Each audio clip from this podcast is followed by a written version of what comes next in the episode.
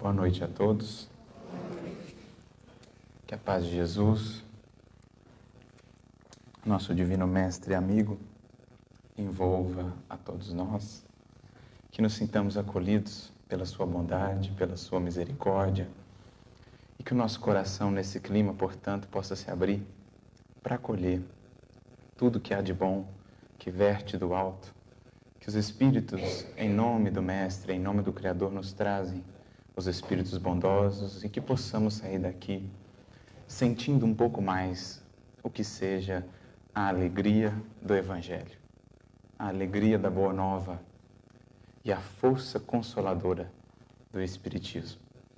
É esse o nosso intento aqui nessa noite, que juntos, como irmãos, possamos nos nutrir com esse pão que Jesus nos deu no Espiritismo e no seu Evangelho. Gostaria de agradecer pelo convite, pela oportunidade de estar aqui, é sempre uma alegria, temos corações queridos aqui, que é sempre bom rever, às vezes por conta das demandas e outras atividades. Do movimento espírita em nossa cidade, acabamos nos vendo com pouca frequência, mas é bom esses momentos em que a gente vai fortalecendo e aprofundando esses laços de amizade que são os verdadeiros tesouros da alma, especialmente nos momentos difíceis. E é sobre momentos difíceis que hoje nós vamos conversar um pouco nesta noite sobre crises. Quem não as tem, não é mesmo?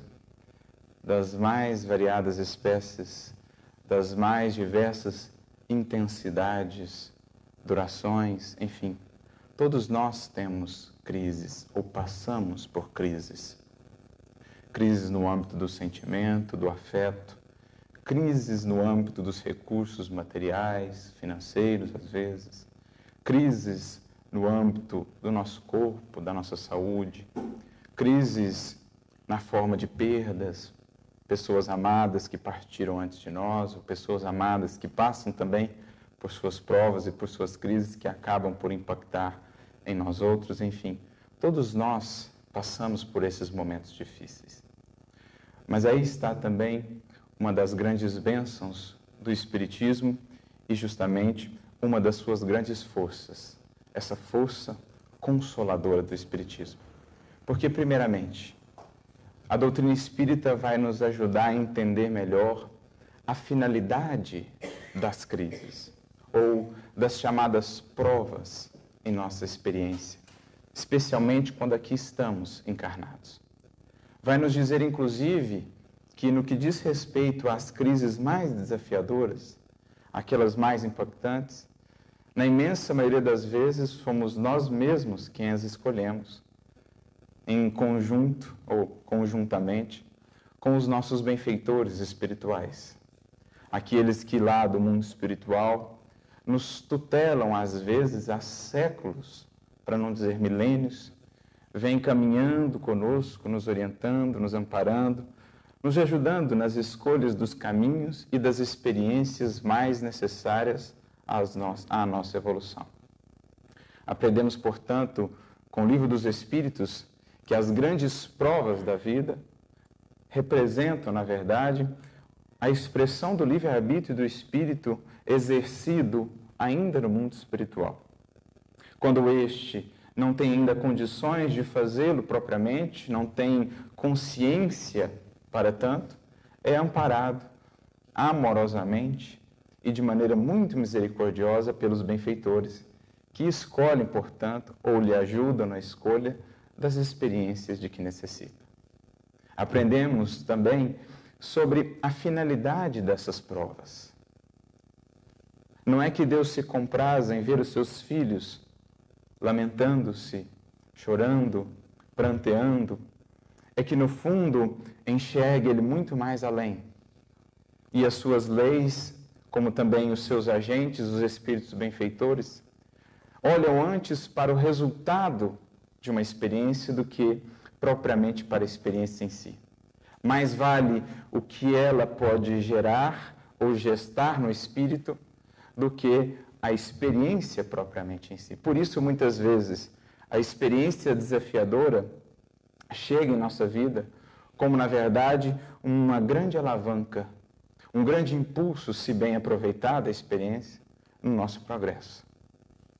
as provas, as crises têm a finalidade de aferir as nossas conquistas, de fazer-nos ver realmente o quanto nós já estamos consolidando aquilo que são os nossos anseios de melhoria, de paz e de equilíbrio, o quanto efetivamente estamos passando do campo da teoria para a prática. As crises, as provas, na verdade, são exames que o Criador nos propõe para que possamos nos conhecer um pouco mais, ver o ponto onde estamos e ver o que nos falta caminhar. Por isso eu gosto muito de uma mensagem chamada Exames, que está no capítulo 17 do livro Justiça Divina de Emmanuel. E é muito bela e muito interessante a maneira como Emmanuel vai nos apresentar, por exemplo, a dor, o sofrimento, ah, os problemas. Vai nos dizer que a dor nada mais é do que um agente de fixação ou de exposição do nosso mundo interior. A dor, a crise, a experiência difícil revela o nosso mundo íntimo nos vemos mais propriamente como somos de fato no momento desafiador. Porque nesses momentos vamos aos poucos rompendo com as cascas do orgulho e da ilusão e vamos olhando-nos como realmente somos e naquilo que realmente precisamos mudar. Então ele compara nessa mensagem, uma analogia bem interessante, a dor, o sofrimento, as provas de um modo geral, a como que um raio-x da alma. São elas que nos revelam, primeiramente, para nós mesmos. Para vermos o quanto do nosso ideal já encontra realmente apoio, já encontra realmente uma base consolidada em nosso coração e em nossa alma. Ela faz-nos vencer, se bem aproveitada, a prova ou a crise, um patamar e convida-nos a subir a um outro. Ela convida-nos a trabalhar ao que talvez por nós mesmos não trabalharíamos, não buscaríamos, mas ela nos convida a buscar. Por isso, Emmanuel também vai dizer que Deus não nos envia problemas de que não estejamos necessitados. Se chega-nos, se chega, se nos visita, não os problemas buscados por nós voluntariamente criados, não os tormentos voluntários que criamos aí por nossa conta e risco, ampliando em muito a carga poderia ser bem mais leve se fôssemos mais conscientes, se estivéssemos mais dispostos a seguir realmente o que aprendemos com Jesus. Mas aqueles que nos chegam sem que os buscamos, sem que os busquemos, esses sim chegam como recurso de aprendizado, porque Deus, que é o grande educador, o bom pastor por excelência, sabe como ninguém o que cada um dos seus filhos precisa. Então, isso são essas crises, especialmente essas crises mais patentes, essas que nos chocam, essas que logo vemos, né? essas que realmente nos marcam. Elas nos convidam a fazer essa análise e por isso, talvez, a própria origem etimológica da palavra crise tenha muito a nos dizer nesse sentido. A palavra crise, que vem do grego crisis, que deriva do verbo grego crino, e o verbo crinos significa separar, decidir, julgar. Portanto, a crise é um momento de separação. É aquele momento em que eu sou convidado a separar o que eu quero continuar levando comigo e o que eu quero deixar para trás. A crise é o momento em que eu sou convidado a separar os hábitos e as condutas que eu quero deixar para o velho homem, para o velho eu e aqueles outros que eu quero levar comigo na formação desse novo eu que tanto anseio, nesse renascimento. A crise é o momento de separação de valores. Quais os valores eu estou buscando? Será que esses valores eu os quero manter comigo no quadro dos valores do futuro? Ou será que já é o momento de renovar os valores e as metas principais da minha existência. Metas, objetivos, valores, posturas, hábitos, condutas, enfim. É a crise o momento de separar o joio do trigo em nossa vida. O joio do trigo em nós mesmos. E decidir. Decidir. Separar, decidindo. Decidindo mudar. Decidindo renovar decidindo avançar. Então é interessante a gente pensar como que uma palavra com uma origem, um significado original tão interessante acabou tendo para nós essa conotação tão pesada. A gente fala em crise, a gente já pensa logo em coisa absolutamente ruim. Mas nessa perspectiva, o que é a crise se não um convite a melhorar? Isso falamos em termos individuais e isso falamos em termos coletivos. O que é a crise de uma nação se não o convite a melhorarmos? A vermos o que é joio o que é trigo, deixarmos o joio para trás investirmos no trigo do amanhã. Então veja como que a nossa própria perspectiva sobre crises se renova. Daí a força consoladora do Espiritismo, porque nos explica, nos ajuda a enxergar mais além e entender e ver que muitas vezes o que agora julgamos ser um mal, um grande mal, muitas vezes é justamente o portal para um grande bem. Como Leon Denis dizia já na sua obra Depois da Morte, geralmente julgamos ser um grande mal aquilo que na verdade é um grande bem. Os Espíritos também nos dirão isso em O Livro dos Espíritos. Nós somos convidados a partir das perspectivas novas que a doutrina espírita nos traz a olhar para as experiências difíceis da nossa vida com um novo olhar.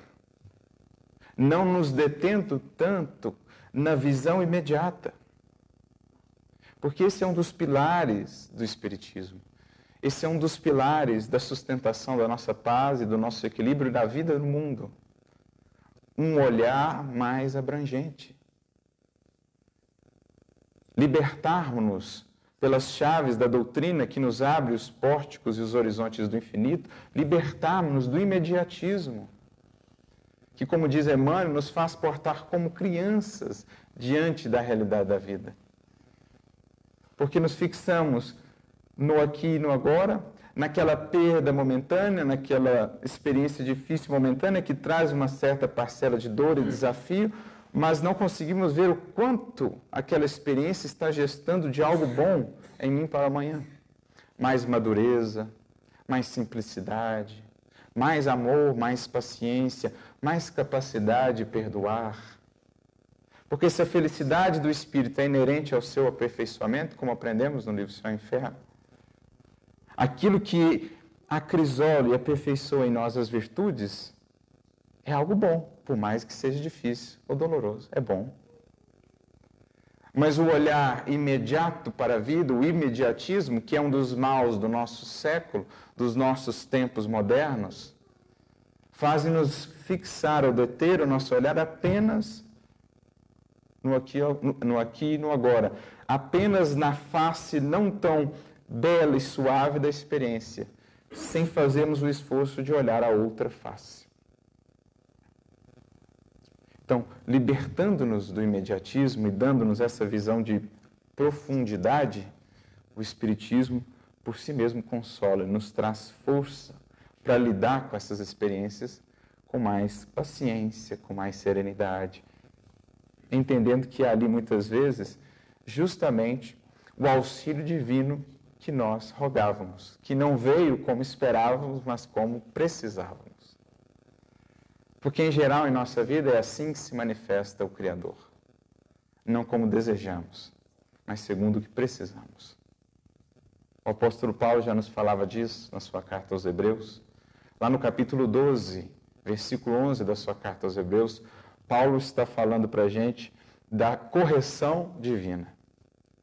Como é que a correção do Pai se manifesta em nossa vida? Ele diz assim: porque a correção do Pai, ou a correção dele, num primeiro momento não é fonte de gozo, senão de tristeza ou de abatimento. Então o que, que ele está falando? Que num primeiro relance, a correção divina em nossa vida, ou a atuação divina em nossa vida, não é algo assim gostoso. Não é algo assim tão prazeroso. Num primeiro momento. Mas ele diz: depois, para aqueles que se deixam exercitar por ela, produz frutos de justiça e de paz. Então, olha que linda essa definição. Geralmente, o momento mais desafiador da vida, da nossa vida, quando a gente mais roga a Deus, é o momento que Ele mais esteve presente. E muitas vezes a nossa rogativa, no sentido de afastar aquilo que nos incomoda, é na verdade um grande contrassenso, porque é aquilo que nos incomoda que está mais nos fazendo crescer, muitas vezes.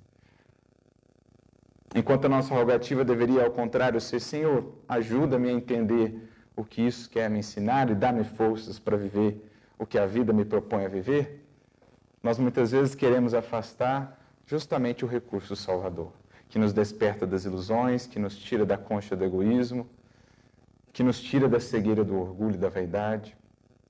Então é o que o Paulo está dizendo. Os que conseguem olhar mais além e se deixam exercitar pela experiência da crise, com paciência, com serenidade, mas com um sincero desejo de aprender e de se renovar, nesses a correção divina produz frutos de justiça e de paz. Então são aqueles que têm a paciência de esperar. Por isso Jesus diz: Bem-aventurados os aflitos. Quaisquer aflitos? Não, aqueles que têm a resignação, a paciência, a serenidade de esperar. Esperar agindo, esperar fazendo melhor. Porque há uma diferença entre esperar apenas e esperar agindo. Isso é esperançar. Nós somos convidados por Deus a esperançar, esperar agindo. Paciência não é simples espera. Paciência é obstinação pacífica, como diz Emmanuel, naquilo que temos a realizar. Eu estou fazendo, eu estou me esforçando, eu estou buscando fazer o que está ao meu alcance. Se ainda assim a circunstância permanece, louvado seja Deus. Que bênção! Algo tenho que aprender com essa experiência e vamos seguindo. Esses são os bem-aventurados aflitos, os que aprendem a esperar agindo, esperançando.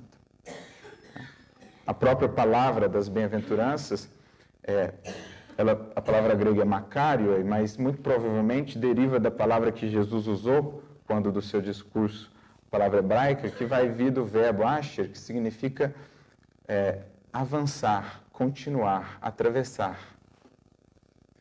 Então, uma das traduções das bem-aventuranças, alguns estudiosos até propõem, seria avante os aflitos. Em outras palavras, continuem, sigam fazendo melhor, perseverem com paciência, porque o consolo está logo ali mais adiante, quando a gente entende a experiência e tira o fruto que ela veio nos dar. Então é, é assim. O próprio apóstolo Paulo passou por isso na sua vida. Ele conta em uma de suas cartas que ele tinha um espinho na carne. Uma experiência difícil que não sabemos o que é. E ele orou ao mestre, ele diz, por três vezes, pedindo que Jesus afastasse o espinho. Senhor, tira esse espinho. E ele ouviu como resposta: Não. Porque o meu poder se aperfeiçoa na fraqueza. A minha graça te basta. Olha que resposta interessante que ele ouviu de Jesus meu poder se aperfeiçoa na fraqueza. É muitas vezes, quanto mais nos sentimos frágeis, que mais recorremos ao Criador. Porque quando estamos muito cheios de nós mesmos, muito autossuficientes, muito fortes, segundo os padrões do mundo, há pouco espaço para Jesus, para o Criador, realmente adentrar na nossa vida. Mas é quando reconhecemos a nossa fragilidade e não há nada melhor para isso do que as crises, é que então reconhecemos a necessidade de buscarmos a fonte de toda força, de toda vida, de todo amor. Por isso ele diz: O meu poder se aperfeiçoa na fraqueza. Esse espinho, Paulo, que te incomoda, é justamente o que está te tornando mais próximo de mim. Então, essas são as crises. À luz da doutrina espírita, passam a ser entendidas com essa nova perspectiva, porque passamos a ver não tanto o fato, o acontecimento em si, mas aquilo que ele gera. Há uma interessante mensagem do Espírito Delfine de Hardin no Evangelho segundo o Espiritismo.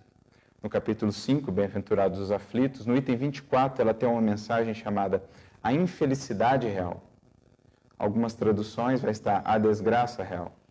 E ela convida-nos a uma importantíssima mudança de perspectiva. Ela diz assim: Dizei-me, o que é pior?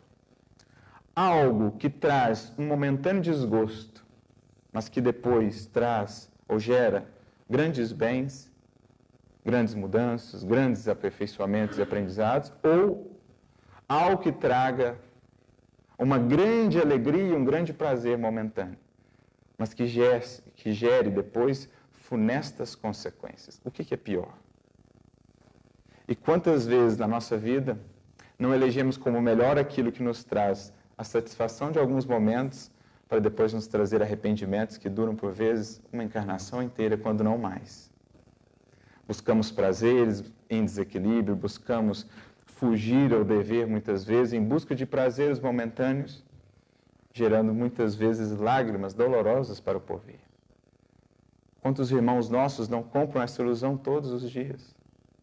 Esses que vemos muitas vezes no noticiário, assambarcando os recursos públicos em busca de uma felicidade que, ainda que dure uma encarnação inteira, o que, que é isso? Ante o quanto isso vai lhes custar de reparação depois. Ao passo que muitos outros, com vidas extremamente desafiadoras, que às vezes duram uma encarnação inteira, mas que chegam no mundo espiritual como heróis, como grandes vencedores, e que invariavelmente esses espíritos que realmente venceram voltam depois dizendo-nos: bendita vida sofrida, benditas lutas, benditas crises. Foram elas que tiraram a ganga do cascalho, revelando um pouquinho mais do diamante, que somos todos nós. É um Jesus Gonçalves, é um Jerônimo Mendonça, são tantas outras almas heróicas que marcaram os séculos, os tempos e as civilizações pelo exemplo de resignação, de força, de fé e de esperança. E que, resistindo muitas vezes às tentações e às crises, conseguiram construir algo mais, mais duradouro para o porvir. Então há essas crises mais ostensivas, que são é, por nós recebidas à luz do Espiritismo com esse novo olhar. Mas, se há essa condição daquilo que agora parece um grande mal e depois gera um grande bem, há também a outra condição. E aí é uma condição mais sutil e às vezes mais perigosa do que as crises abertas, as crises patentes existe aquela condição daquilo que agora parece ser um bem, que agora parece ser um trunfo, que agora parece ser algo precioso, mas que amanhã se revela, na verdade, um mal. Existem, portanto, outras condições mais delicadas para a alma do que aquelas crises que são facilmente identificáveis. São as chamadas crises ocultas ou como vai dizer Emmanuel, numa mensagem no livro Estude Viva, capítulo 51, é uma parceria, é, esse livro, Emmanuel, André Luiz, Chico e Valdo Vieira. Emmanuel vai chamar as crises sem dor. Porque até agora nós discorremos aqui sobre as crises que se manifestam de maneira mais clara, com dor, com a experiência difícil. Mas existem as crises que são ocultas, que são sutis e que por isso mesmo muitas vezes mais perigosas, porque a alma não as percebe. Porque a alma não se dá conta de que está em crise. E muitas vezes o despertar só se dá no retorno à vida espiritual, onde a luz da verdade dissipa as brumas da nossa ilusão. Se as outras crises são facilmente identificáveis, como falávamos, por nós e pelos outros, que muitas vezes vêm em nosso auxílio, essas outras não são tão simples assim de serem identificadas. Nem por nós, que dirá pelos outros. São as crises que demandarão de nós, e o Espiritismo vem nos despertar para elas. Demandarão de nós muito estudo, acurado estudo de nós mesmos. Um olhar para nós mesmos porque essa é uma crise, essas crises ocultas, que ela passa em dolor. na maioria das vezes. Pelo contrário ainda, ou melhor, diria mais ainda, ela passa muitas vezes pela nossa vida marcada de alegria e de triunfos. Mas mais adiante o rastro que deixa é um rastro doloroso. Então é sobre essas crises ocultas que nós gostaríamos de conversar aqui hoje. Não tanto das crises mais diretas. Todos que aqui estamos, as temos, como falávamos. E aqui buscamos consolo, é natural isso. A enfermidade, a perda, o revés. Mas nós aqui também buscamos um olhar atento e acurado para olhar e perceber essas outras crises. Emmanuel vai dizer nessa mensagem: temos, porém, calamitosas crises sem dor, as que se escondem sob a segurança de superfície. Então, ele já está dizendo, de pronto, já nos dando uma pista. Essas são as crises da alma que vive só na superfície de si mesma. Da alma que não mergulhou da alma que não passou pelo batismo. Que essa é a ideia de batismo no Evangelho, tão incompreendida. A gente associou apenas ao aspecto exterior do rito, mas batismo, bapto do grego é mergulho. E é uma das palavras repetidas com mais frequência no Evangelho. É como se Jesus e João Batista, que já falava do batismo antes do Mestre, dissessem-nos: é preciso mergulhar. A vida com Cristo é uma vida de mergulho. Mergulho aonde? Nas profundezas de nossa alma. Nas profundezas de nossa alma. Porque muitas vezes aquilo que na superfície aparenta ser muito belo, um lago, por exemplo, ao fundo, esconde-se o lodo. E é esse lodo que nós precisamos identificar. São essas crises ocultas, o lodo lá do fundo, que a gente precisa buscar a fim de realmente tornar esse lago purificado em toda a sua inteireza. Então, o convite, já percebemos de pronto, é, é mergulhar. Voltar o olhar para nós mesmos. Aproveitar, inclusive, as crises exteriores, essas crises mais é, patentes de fora, para tentar identificar quais são essas crises internas, porque muitas vezes as externas derivam dessas internas. Muitas vezes as experiências dolorosas que vivemos, caminhada fora na vida, são resultado dessas crises ocultas e sutis ainda não percebidas e há muito cultivadas em nossa trajetória que agora se concretizam nas crises mais chocantes. Porque as crises mais chocantes vêm muitas vezes já como uma última circunstância, um último alerta para as outras mais sutis. Né? Aquela frase de Emmanuel, que, que acho que tem muito a nos ensinar. Ele diz assim: a gazela desperta com o cantar dos pássaros, mas a pedra desperta com as explosões das dinamites.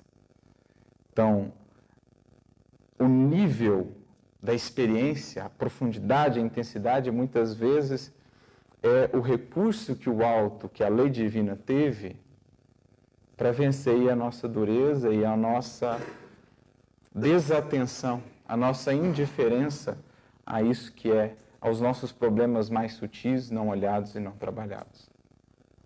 Pois bem, ele segue agora listando alguns desses problemas, né? algumas dessas crises. Quando nos acomodamos com a inércia, a pretexto de haver trabalhado em demasia. Ele está dizendo que muitas vezes essa é uma crise que passa oculta em nossa vida. Quando a pretexto de termos feito muito, quando na verdade ainda bem pouco temos feito, nós abraçamos a inércia. Ah, temos trabalhado demais no âmbito, por exemplo, da doutrina espírita. Achamos que alguns poucos minutos, algumas poucas horas, às vezes, bastariam para estarmos quites aí com o que a consciência nos demanda a partir do conhecimento espírita e não entendemos que, na verdade, o Espiritismo não é algo que se resume algumas horas da nossa semana. Na verdade, o Espiritismo, a proposta do Evangelho, é algo que se destina à nossa vida integral. Eu não trabalho no Espiritismo apenas quando venho ao centro. Eu trabalho no Espiritismo quando vou realizar a minha profissão e a realizo com honestidade, com interesse, com gentileza, com cordialidade, com brandura, com honestidade. Eu trabalho pelo Espiritismo quando no trânsito sou cordato, compreendo o outro, relevo os equívocos de um ou de outro, porque também os faço. Eu trabalho pelo Espiritismo, especialmente no meu lar, no compromisso de educar em sentido abrangente os meus filhos, não educando, educando-os apenas para o mundo, mas educando-os antes para a vida, a vida eterna, inserindo neles a ideia dos valores fundamentais e o desejo de buscá-los. Educando-os não apenas para serem bons profissionais, mas antes homens e mulheres de bem. Não apenas para serem profissionais bem-sucedidos segundo os padrões do mundo. O que é ser bem-sucedido? Quantas vezes ser bem-sucedido segundo os padrões do mundo é um completo fracasso segundo os valores da alma? E quantas vezes um fracasso segundo os padrões do mundo é uma vitória incrível segundo os padrões da alma? Então nós estamos edu os educando para quê? Porque se forem homens e mulheres de bem, invariavelmente serão bons profissionais. Agora, não necessariamente sendo bons profissionais serão homens e mulheres de bem. Então eu trabalho pelo Espiritismo ali, em os educando, entendo para com meu cônjuge respeito, amorosidade, carinho, ternura e compreensão. Tudo isso, todos os âmbitos e todas as frentes da nossa vida são propostas de trabalho no Espiritismo. Mas muitas vezes alegamos aí, tem sido difícil demais, que já temos feito muito, quando na verdade a proposta é fazer com o auxílio do alto e com a disposição de mudança, sempre um pouquinho mais. Caminhando, ainda que alguns milímetros para frente, como diz Emmanuel, mas caminhando pelo menos alguns milímetros para frente todo dia. Nas palavras de Kardec, a crença no Espiritismo só vale para aquele que pode dizer que hoje é melhor do que ontem, e assim sucessivamente. Ainda que um pouquinho, ainda que um simples traço, melhor um pouco, um traço. Então é uma crise essa. A crise da preguiça. E essa é muitas vezes uma crise agradável. Quando a gente está parado, quando a gente está fazendo ali só apenas o que gosta, quando a gente está apenas usufruindo. É agradável essa crise. Mas muitas vezes é o sono da alma. E por isso os Espíritos nos dizem que aqueles que lá retornam uma das suas maiores angústias e lamentações é justamente o tempo perdido. O tempo não aproveitado, porque cada minuto na terra é um patrimônio sagrado. É um tesouro, um talento que nos foi confiado pelo Criador para ser multiplicado por nós, pela vida e pelos outros. Então é uma crise sem dor, a crise da inércia. O que está inerte, o que está preguiçoso, está bem muitas vezes, está tranquilo, está sorridente. Mas não percebe a sutileza que o envolve. Nas ocasiões em que exigimos se nos faça o próximo, arrimo débito no jogo da usura ou no ataque da ambição. Ou seja, quando me aproveito do próximo, quando me aproveito da benevolência, da ingenuidade do outro, a fim de oferir recursos, a fim de oferir status. Para esses, muitas vezes, a vida parece só sorrisos, só alegria, tudo vai indo bem. Mas não percebe que estão em crise. Crise sem dor. Sempre que nos julgamos infalíveis, ainda mesmo em desfrutando as mais elevadas posições nas trilhas da humanidade. Então é a crise da vaidade, da soberba, da arrogância. Se olharmos no mundo para o soberbo, para o arrogante, para o orgulhoso, dificilmente ele estará se lamentando. Dificilmente ele estará reclamando da vida. Mas é que ainda não percebe a condição em que está. Qualquer que seja o tempo em que viemos admitir nossa pretensa superioridade sobre os demais, aquele que olha o outro sempre de cima para baixo, cultivando uma pretensa superioridade que no mundo como a terra praticamente não existe, à exceção dos espíritos realmente mais elevados que vêm nos visitar, que esses sim poderiam olhar de cima para baixo, mas pelo contrário, descem para ajudar nós muitas vezes nos colocamos nessa posição, como vemos tantas vezes no Evangelho. Quando Jesus, por exemplo, se dirigia para amparar os publicanos e os pecadores que estavam em crise, a crise da culpa, a crise do arrependimento, a crise eh, da exclusão, a crise da segregação, muitos deles, pelo, pelo intento de querer se transformar, eram excluídos, eram colocados de canto as mulheres de má vida, arrependidas, que queriam buscar uma vida nova, os ex-publicanos corruptos que queriam buscar uma vida nova, estavam em crise. A crise exterior, mas buscavam Jesus porque queriam mudar. E então Jesus era atacado, como também esses que buscavam, por aqueles outros, os fariseus, que se escandalizavam com a postura daquele homem de acolher aquele tipo de gente. E então Jesus dizia: Eu não vim para os sãos, eu vim para os enfermos. Mas talvez numa primeira leitura muito simples a gente possa pensar: estaria Jesus então dizendo com isso que os enfermos eram os publicanos e pecadores, de fato eram enfermos, enfermos que queriam se curar, e que os fariseus eram sãos? No mundo como a terra, existirá os espíritos realmente sãos? Ou Jesus, com essa frase, de maneira irônica, dizia assim: Olha, nós temos aqui dois tipos de enfermos. Mas acontece que nós temos aqui esse tipo que já reconheceu a enfermidade, está mais perto da cura, porque já a busca. E nós temos aqui um outro tipo cuja enfermidade é tão grave que sequer a reconhece e sequer buscam a cura. No fundo, era isso que Jesus dizia. Jesus estava falando assim: ó, esses aqui são os crises com dor. Os que estão tendo a crise com dor e que por isso mesmo já despertaram de algum modo e querem buscar renovação. Agora, esses aqui são os crises sem dor ainda. Eles estão em crise, presos, aferrados, escravizados ao orgulho, à vaidade tola que cega, à indiferença moral que não sente compaixão, minimamente pela dor do outro, pelo anseio do outro de renovação, que não consegue ver nele um irmão. Eles estão em crise, só não perceberam.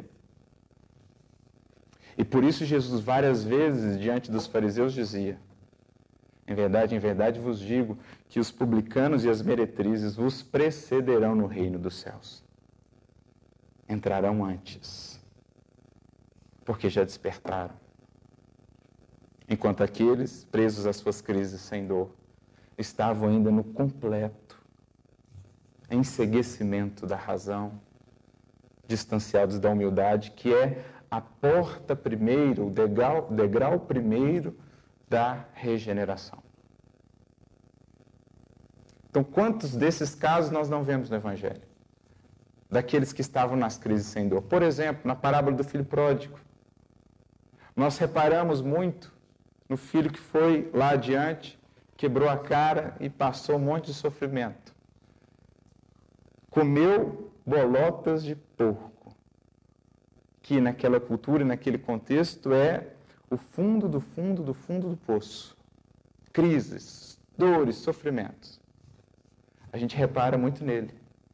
Mas a gente esquece do filho que ficou lá, aparentemente junto do pai, mas completamente distante dele também que quando vê o irmão voltando, quando sabe que o irmão voltou, ao invés de se alegrar, se revolta. Acusa o pai, acusa o irmão, Tal era a sua condição de egoísmo, de orgulho. Julgava-se superior porque cumpria as ordens do pai exteriormente, mas não cumpria a mais fundamental lição do pai, que era do amor. Aquele pai representando o Criador que acolheu o filho arrependido. E olha que interessante. Quem entrou primeiro na festa que foi dada, que representa o reino dos céus? O filho arrependido entrou primeiro. O outro, que sempre esteve ali na aparência, o pai teve que ir lá chamá-lo lá fora, porque não queria entrar. Emmanuel vai comentar essa passagem no Pão Nosso 157, ele diz: Não sabemos ao certo qual dos dois estava na pior condição, mas pelo menos o primeiro já tinha a bênção do remorso. Do remorso que gera renovação. O outro ainda nem buscava. Então, um, pela crise com dor, já tinha despertado, encaminhava-se à regeneração. O outro ainda estava preso na crise sem dor, da vaidade e do orgulho, que estaciona a alma na caminhada. Um outro caso muito similar, Lucas capítulo 7. Jesus vai visitar a casa de um fariseu, Simão o fariseu, para um almoço. E ele, ao longo de, todo, de toda a visita, nos detalhes, né, quando a gente vai conhecendo o contexto cultural, quais eram os rituais naquele, naquela cultura de recepção, de hospedagem, de, de, de, acolhimento de uma visita na casa, a gente vê que desde o início ele foi muito frio com Jesus, não cumpriu o que se esperava de um anfitrião. Então ele meio que menosprezava Jesus. Mas Jesus manteve-se sereno, tranquilo. E eis que então adentra uma mulher conhecida na cidade por ser pecadora, pela vida pregressa que tinha, adentra a mulher emocionada, lança-se aos pés de Jesus, lava-lhe os pés com as lágrimas e enxuga-os com os cabelos. O fariseu fica então escandalizado, porque ele pensa: esse homem não é profeta coisa nenhuma. Porque se ele fosse profeta, ele sabia quem é essa que está que tá beijando os pés dele. Como é que ele ia deixar alguém como essa pessoa se aproximar dele?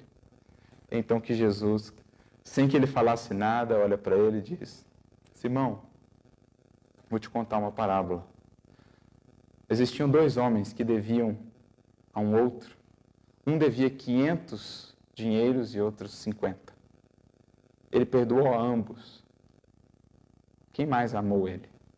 Ah, sim, eu creio que aquele é quem mais foi perdoado. Pois bem, desde que eu entrei aqui, você não me recebeu assim, não fez isso, não fez aquilo outro, ou seja, eu tenho reparado a sua indiferença, o seu distanciamento, a sua arrogância. Mas essa mulher, tida por mulher de má vida, eis que deu tudo do seu coração. Eis que muito amou, e por muito amar, ela está no caminho no caminho da regeneração. E digo mais: já te passou, senão vai te passar. Ele não disse isso, estamos acrescentando, mas é a ideia que transmite a parábola. Ela, na crise, que se aparentava, ele na crise sem dor. Uma vida tranquila, tinha lá os recursos, tinha influência, tinha renome, tinha prestígio, mas estava numa condição pior do que aquela mulher. E assim outros tantos casos. O sacerdote, que na parábola do bom samaritano passa distante do homem caído. O levita, na mesma parábola, passa distante do homem caído. Ficamos a nos perguntar quem estaria pior, o homem caído ou o sacerdote e o levita? que, conhecendo as leis de Deus, não se dispuseram a ajudar. Quem estava numa crise mais profunda? Percebe como é relativa a questão da crise? E como são sutis essas crises, sem dor e ocultas, por isso, mais delicadas e mais perigosas para a nossa alma? O Evangelho está repleto desses exemplos que nos convidam a olhar para nós Sabemos as crises com dor que temos, as crises ostensivas. Mas e as outras? Será que nós temos também? Quais as crises ocultas pelas quais estou passando? O quanto de orgulho, de vaidade ainda me prendem, me impedem de caminhar? O quanto a indiferença ainda encontra lugar no meu coração? Porque essa, ou é, é esse, o grande vício do nosso século, Dizem os Espíritos no Evangelho segundo o Espiritismo, no capítulo 8,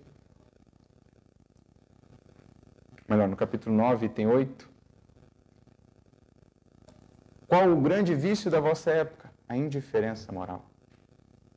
E mais adiante, o Espírito Miguel nos dirá, no capítulo 13, no item 17, quando nos fala da piedade, da compaixão, ele diz: Temei permanecer indiferentes quando puderdes ser úteis, porque a indiferença comprada à custa de uma tranquilidade culposa, é a tranquilidade, ou melhor, a tranquilidade comprada à custa de uma indiferença culposa é a tranquilidade do mar morto, que esconde no seu fundo o lodo. Então, será que no nosso coração não tem vibrado muitas vezes esse estado da paz falsa do mundo, da aparente tranquilidade, que na verdade é frieza indiferença do nosso coração, é o não olhar para o outro, é a falta de sensibilidade, é a falsa sensação de superioridade, as ilusões tantas, que são crises gravíssimas do nosso espírito. Cabe, portanto, a cada um de nós voltar esse olhar para nós, buscando essas crises, porque essas sim são as principais a serem combatidas. Porque, como dizíamos, as outras muitas vezes são um prelúdio de melhorias. Se bem aproveitadas, as experiências dolorosas são as gestadoras de virtudes em nossa vida. Mas essas agora que nos mantêm na falsa tranquilidade da água parada, que muitas vezes é fonte de sujidade, são essas sim as mais perigosas, que agora nos parecem manter felizes e alegres, mas que depois despertarão em a nossa consciência a nos convidar a pensar o que fizemos do tempo, o que fizemos dos recursos, o que fizemos dos cargos que nos foram conferidos para servir a coletividade e, para não, e não para deles nos servimos. Emmanuel então segue. Toda vez que nos acreditamos tão supostamente sábios e virtuosos, que não mais necessitemos de avisos e corrigendas nos encargos que nos são próprios. Isso na seara espírita, tão importante. Esses dias mesmo, esse final de semana, falávamos uma outra palestra, uma mensagem do Espírito Carbar Schutel, esse grande tarefeiro aqui de Matão é, uma mensagem sua no livro Espírito da Verdade, intitulado O Filho do Orgulho, em que ele nos falava do melindre em nossa seara espírita ou na nossa convivência cotidiana. Quanto não perdemos de tempo, de energia, quanto não consumimos da nossa paz e do nosso equilíbrio por conta dos melindres, por criarmos acerca de nós mesmos uma tal imagem que não aceite nenhum conselho, que não aceite nenhum adendo, que não aceite nenhuma instrução, nenhuma orientação? O orgulho que nos faz ter essa imagem ilusória de nós mesmos e protegê-la a todo custo, ainda que para isso abramos mão da nossa paz e da nossa saúde. Para proteger não o que somos, mas o que imaginamos ser. É o melindre, o filho do orgulho. É o médium que não aceita uma orientação sequer do dirigente, um convite a estudar um pouco mais, a trabalhar um pouco mais aqui, a melhorar esse aspecto, a ler essa obra, a ter a sua mensagem examinada, analisada sobre os critérios que Kardec propõe. Ele mesmo fez tantas vezes ao longo da codificação, e quantos médios não se indispuseram com ele por conta disso, mas ele o fez, porque o seu compromisso era com a verdade, era com a doutrina espírita, era com a libertação das consciências. Mas é o melindre, na mediunidade, na exposição, o convite à melhoria, a nos aperfeiçoarmos, a ouvir a voz da experiência. Imaginemos só se Paulo, quando Barnabé o convidou a se retirar da exposição, tivesse se melindrado. O que seria, talvez, do cristianismo? Ele, que já era um orador de prestígio, de brilho, era uma das promessas da sua raça, do seu povo. Era o jovem prodígio. Quando se converte, vai ao cristianismo, começa ali a tarefa vai então à exposição e tem imensa dificuldade. Não consegue concatenar as ideias, não consegue encaixar. Barnabé, então, o afasta da tarefa por um tempo. Quantos de nós estaríamos habilitados a isso? Ainda que as observações não sejam justas, como dizia o Chico, se a crítica é verdadeira, agradeça, acolha para mudar. Se não, não leve em consideração. Mas não. Se é uma crítica injusta, se aquilo arranha a nossa imagem, logo nos revoltamos, revidamos e assim tornamos uma tremenda tempestade que poderia ser resolvida sendo diluído no amor e na compreensão, no perdão. Então é isso, quando nos julgamos assim, nessa condição, tão acima, tão perfeitos, tão adiantados, nós estamos em crise. Tão autossuficientes, estamos em crise. Porque, como dizia Paulo, lá naquele momento que ele rogou ao Senhor que afastasse o espinho, ele aprendeu. De muito boa vontade, então, me gloriarei nas minhas fraquezas, porque aprendi que quando sou fraco, sou forte. Porque forte não é o que se apresenta como tal, gastando uma imensa energia para isso. Porque o orgulho consome uma imensa energia da alma. Ela não consegue sustentar uma imagem, uma máscara por tanto tempo. Forte na vida é o humilde. Porque ele é o que é. Ele reconhece o que precisa mudar. Ele é como a árvore, que para crescer para cima cresce antes para baixo finca raízes no solo mais fundo, ele desce no mais fundo da sua alma, lá no lodo mais embaixo. Mas é lá onde ele acha mais nutriente, se fortalece para crescer para cima. Árvore frondosa, árvore frutífera, árvore abundante. Humildade é fortaleza, orgulho é fragilidade. É crise, crise de vazio existencial. O humilde não. O humilde está sempre preenchido, está sempre pleno. Por isso, Emmanuel vai dizer, quando define humildade, no capítulo 24 do Pensamento e Vida, que humildade, longe de ser servidão, é antes de tudo mais liberdade interior que nasce das profundezas da alma. É a liberdade de seguir, é a liberdade de avançar, porque vai deixando para trás as algemas do orgulho. Emmanuel segue então, sejam quais sejam os lances da existência em que nos furtemos deliberadamente aos imperativos da autoeducação ou de auxílio aos semelhantes, estamos em conjuntura perigosa na vida espiritual, com a obrigação de esforçar-nos intensamente para não cair em mais baixo nível de sentimento e conduta. Sempre que a gente achar que não tem mais nada a fazer em termos de autoeducação e em termos de auxílio semelhante, nós estamos em condição muito perigosa da nossa alma. Nós estamos no sono da alma, que é algo muito simbólico, aquela passagem do Evangelho, quando Jesus está no jardim, Getsemane, ele leva três discípulos consigo, e o que acontece na passagem? Os três discípulos dormem. Jesus volta-se para eles e então diz: Por que dormis? levantai-vos e orai para não cairdes em tentação. Emmanuel vai comentar essa passagem no livro Caminho, Verdade e Vida, capítulo 87. O título da mensagem é Por que dormis? E ele vai dizer que é muitas vezes nesse sono da alma que estão as mais perigosas tentações.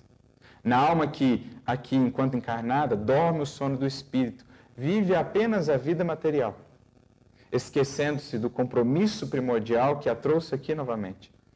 A autoeducação, o autoaperfeiçoamento e a ampliação da sua capacidade de servir. Todos aqueles que fogem disso estão, em algum nível, dormindo, esquecidos dos verdadeiros propósitos da existência.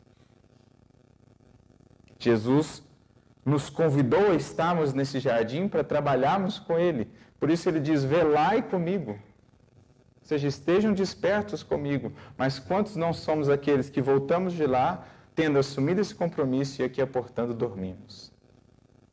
Esquecidos desses é, objetivos primordiais. E então ele conclui: libertemo-nos dos complexos, são complexos, olha, complexos de enfermidade, né? Complexos de avareza e vaidade, intransigência e preguiça, que nos acalentam a insensibilidade, o que falamos da indiferença, a ponto de não registrarmos a menor manifestação de sofrimento. Ou seja, se a gente não está tendo nenhum incômodozinho na vida, alguma coisa não está certa no mundo como a terra, se a gente não tem nem um pouquinho de incômodo, não tem nada, nenhum espinhozinho que está nos tirando do lugar, a gente está muito parado. Ou está muito dormindo. Porque aqui estamos no mundo de provas e expiações para sermos, entre aspas, incomodados, retirados das zonas de conforto, das zonas de estagnação. E é isso o que os problemas e os desafios vêm fazer. Então, se não tem nada disso, ó, ele segue, né?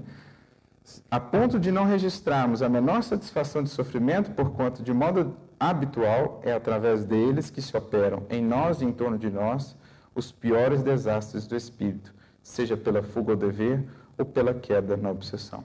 Então, esses complexos, né, que nos cristalizam na insensibilidade são é através deles, por meio deles, que se operam esses maiores desastres do espírito que, tendo a oportunidade, tendo o tempo, tendo o corpo, estando aqui mais uma vez, esquece de efetivamente olhar, trabalhar e superar essas crises mais profundas, essas crises mais sutis, de onde derivam todas as outras. Que o Espiritismo, portanto, a mensagem consoladora do Evangelho, se façam luz em nosso olhar e que possamos voltar esse olhar, sobretudo, para nós mesmos, iluminando-nos o mundo interior a fim de identificar quais são essas crises sem dor que ainda alimentam em nós as crises com dor amanhã. Que busquemos vencê-las todas, construindo desde já os edifícios da paz e da felicidade mortal com Jesus no serviço aos semelhantes e na autoeducação de nós mesmos. Que o Mestre nos abençoe e nos inspire a todos. Muita paz.